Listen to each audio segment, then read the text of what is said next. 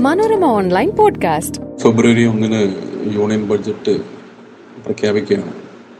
May മാസത്തിൽ പുതിയ സർക്കാരിന് വേണ്ടിയുള്ള തെരഞ്ഞെടുപ്പ് നടക്കുന്നത് കൊണ്ട് തന്നെ ഈ ഇടക്കാല ബഡ്ജറ്റിന് പുതിയ തെരഞ്ഞെടുപ്പ് നടത്തുന്നത് പുതിയ ധനമന്ത്രി ബഡ്ജറ്റ് അവതരിപ്പിക്കുന്നത് വരെ മാത്രമേ ഫുൾ ബഡ്ജറ്റ് അവതരിപ്പിക്കുന്നവരെ മാത്രമേ പ്രസക്തിയുള്ളൂ എങ്കിൽ കൂടി ഇത്തവണ ഭരണകക്ഷി അധിക ബി ജെ പി അധികാരം നിലനിർത്തുമെന്നുള്ള ധാരണ ശക്തമായ സ്ഥിതിക്ക് രാജ്യാന്തര മാധ്യമങ്ങൾ പോലും അല്ലെങ്കിൽ രാജ്യാന്തര നിക്ഷേപ കമ്പനികൾ പോലും ഇത്തരത്തിലുള്ള അഭിപ്രായങ്ങൾ പ്രകടിപ്പിച്ച സ്ഥിതിക്ക് ഇന്ത്യൻ ഓഹരി വിപണി ആ ധാരണയ്ക്കനുസരിച്ച് ആ പ്രതീക്ഷയിൽ തന്നെയായിരിക്കും ബജറ്റിനെ നോക്കി കാണുന്നത് യൂണിയൻ ബജറ്റ് ഒരു ഇടക്കാല ബജറ്റ് എന്നുള്ള രീതിയിൽ ഇതിന് പ്രസക്തമല്ലാതെ ആയി പോകേണ്ട ഒരു ബജറ്റ് പ്രാവശ്യം അത് ഒരു എലക്ഷന്റെ ഇലക്ഷൻ പ്രഖ്യാപനത്തിന് മുന്നോടിയായിട്ടുള്ള കേന്ദ്ര സർക്കാരിന് കൂടുതൽ അപ്രതീക്ഷിത നീക്കങ്ങൾ നടത്താനുള്ള ഒരു അവസരമായിട്ടാണ് ഈ പ്രാവശ്യം.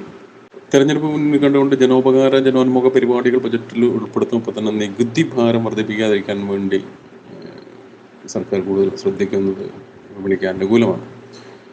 എങ്കിലും ഈ ബജറ്റിന് ശേഷം ജനോന്മുഖ പരിപാടികളും അല്ലെങ്കിൽ ജനപ്രിയ ഘടകങ്ങളുടെ അതിപ്രസരങ്ങളൊക്കെ ധനക്കമ്മി വർദ്ധിപ്പിക്കും. അതിലുള്ള മറ്റുള്ള നിക്ഷേപങ്ങളൊക്കെ വിപണിയിൽ വഴി വഴിവെച്ചേക്കാൻ സാധ്യതയുണ്ട്. ബജറ്റിന് ശേഷം വിപണി തിരഞ്ഞെടുപ്പ് ചൂട്ടിലേക്ക് വീണ് തുടങ്ങുമെന്നുള്ളത് മറ്റൊരു ഗണിയാവാനും സാധ്യതയുണ്ട്. അതുകൊണ്ട് ബജറ്റിന് മുമ്പുള്ള ഹൈപ്പ് ബജറ്റ് ദിവനത്തിലെ ഹൈപ്പ് അത് അതിന് പിറ്റേ ദിവസം തന്നെ ചിലപ്പോൾ ഇല്ലാതാവാനുള്ള ബാഷ്പീകരിക്കാനുള്ള ഒരു സാധ്യത കൂടുതലാണ്. കാരണം അല്ലെങ്കിൽ ഇലക്ഷൻ ചൂടിലേക്ക് ഫെബ്രുവരി മാർച്ച് ഏപ്രിൽ മൂന്ന് മാസങ്ങൾ കൂടെ ഉണ്ടെങ്കിലും മെയ് മാസത്തിലാണ് ഇലക്ഷൻ തിരഞ്ഞെടുപ്പ് വരുന്നതെങ്കിൽ ഇലക്ഷൻ പ്രഖ്യാപനം മുന്നിൽ കണ്ടുകൊണ്ട് ലാഭമെടുക്കലിനും ഉള്ള സാധ്യതയും കൂടുതലാണ്. അതേസമയത്ത് തന്നെ ക്യാപിറ്റൽ എക്സ്പെൻഡിച്ചർ കഴിഞ്ഞ തവണ പ്രാവശ്യം ഏഴ് പോയിന്റ് അഞ്ച് ലക്ഷം കോടി രൂപ മാറ്റി വെച്ചത് ഇത്തവണ പത്ത് ലക്ഷം കോടിയിലേക്ക് കിടക്കുമെന്നും അങ്ങനെയുള്ള പ്രതീക്ഷ ഇൻഫ്രാ അതുപോലെ തന്നെ സിമെന്റ് മെറ്റൽ മേഖലയ്ക്കൊക്കെ അടുത്ത ആഴ്ചയിലൊക്കെ മുന്നേറ്റത്തിന് സാധ്യത കൂടുതലുള്ള സമയമാണ്.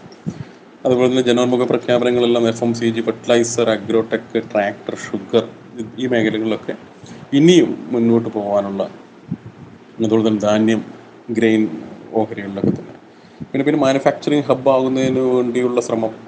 അത് electronics electric A C computer laptop mobile നിർമ്മാണമുള്ള മേഖലയ്ക്കൊക്കെ ബജറ്റ് ദിനത്തിൽ ബജറ്റിൽ കൂടുതൽ എന്തെങ്കിലുമൊക്കെ മാറ്റിവെക്കാനുള്ള സാധ്യത കൂടുതലാണ്. ഡിഫൻസ് സെക്ടറിൽ ചൈനയായിട്ടുള്ള അതിർത്തി തർക്കങ്ങൾ അതും കടന്ന് ഇന്ത്യൻ മഹാസമുദ്രത്തിൽ മേൽക്കോയ്മ ഉറപ്പിക്കാനുള്ള ഒരു ഒരു സംഭവമായി മാറുന്നത് കൊണ്ട് ഡിഫൻസ് കപ്പൽ വിമാനം ഡ്രോൺ നിർമ്മാണ മേഖല റഡാർ നിർമ്മാണ മേഖലയൊക്കെ ഓഹരികളൊക്കെ ഈ ബജറ്റിൽ വല്ലാതെ പ്രതീക്ഷിക്കുന്നുണ്ട്.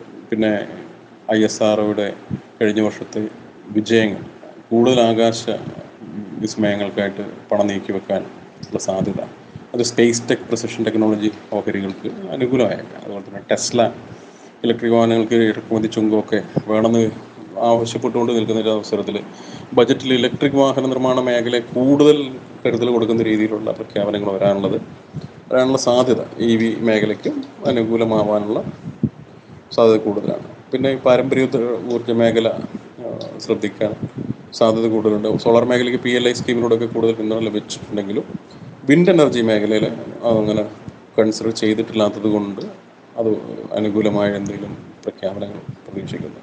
പിന്നെ ബാറ്ററി നിർമ്മാണ മേഖല കെമിക്കൽ സെക്ടർ ബാറ്ററി ഓഹരികളൊക്കെ പ്രതീക്ഷയിലാണ്.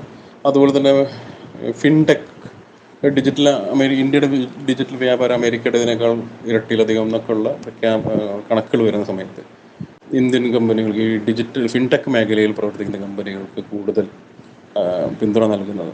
നൽകാനുള്ള സാധ്യത കൂടുതലാണ്. അതുപോലെ തന്നെ ഡിജിറ്റൽ വിനിമയത്തിന് നികുതി ഇളവുകളൊക്കെ വന്നേക്കാം എന്നുള്ള പ്രതീക്ഷ ബാങ്കിങ് ഫിനാൻസ് സെക്ടറിലൊക്കെ അതിനായിട്ടുള്ള എന്തെങ്കിലുമൊക്കെ പിന്തുണകൾ വന്നേക്കാവുന്നത് പ്രതീക്ഷയാണ്.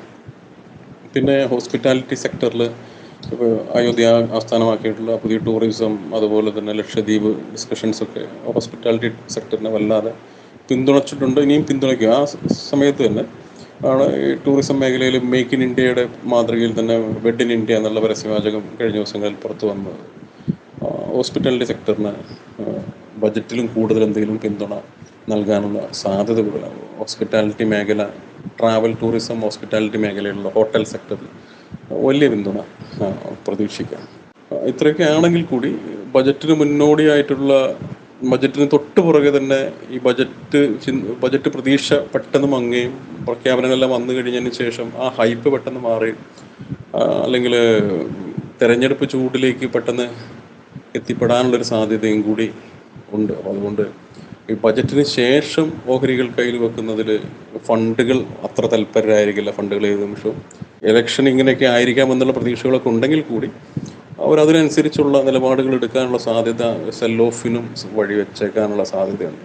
അതുകൊണ്ട് വലിയ നിരക്കിൽ ഓഹരികൾ വാങ്ങി ചെറിയ നിരക്കിലുള്ള ഓഹരികൾ കയ്യിൽ വെക്കുന്നത് പോലെ ആയിരിക്കില്ല. വലിയ നിരക്കിൽ ഓഹരികളിൽ പോയി പെടാൻ പെട്ട് കഴിഞ്ഞാലുള്ള അവസ്ഥ. അപ്പോൾ അതുകൊണ്ട് അതുകൂടി ഒന്ന് കണക്കിലെടുത്ത് ഈ ബജറ്റിനെ സമീപിക്കുന്നതായിരിക്കും. തെരഞ്ഞെടുപ്പും കൂടി മനസ്സിൽ കണ്ടുകൊണ്ട് ഓഹരികളെ സമീപിക്കുന്നതായിരിക്കും നന്നാവുക എന്ന് തോന്നുന്നു. ബജറ്റിൽ എന്തെങ്കിലും തരത്തിലുള്ള നികുതി ഇളവുകൾ വന്നു കഴിഞ്ഞാൽ അത് റിയൽ എസ്റ്റേറ്റ് സെക്ടറിന് കൂടുതൽ പിന്തുണയാവാൻ സാധ്യതയുണ്ട്. അതുപോലെ തന്നെ റിയൽ എസ്റ്റേറ്റ് മേഖലയിലും പിന്തുണ നൽകുന്ന മേഖലയ്ക്ക് പിന്തുണ നൽകുന്നതിന്റെ ഭാഗമായിട്ട് ഭവന വായ്പകൾക്കും മറ്റുള്ള നികുതികളോ അല്ലെങ്കിൽ അങ്ങനെയുള്ള കാര്യങ്ങളിലൊക്കെ കുറവ് വരുത്താനുള്ള രജിസ്ട്രേഷൻ കാര്യങ്ങളിലൊക്കെ കുറവ് വരുത്താനുള്ള സാധ്യതകളൊക്കെ റിയൽ എസ്റ്റേറ്റ് സെക്ടറിനും അനുകൂലമാവാനുള്ള സാധ്യത. Manorama online podcast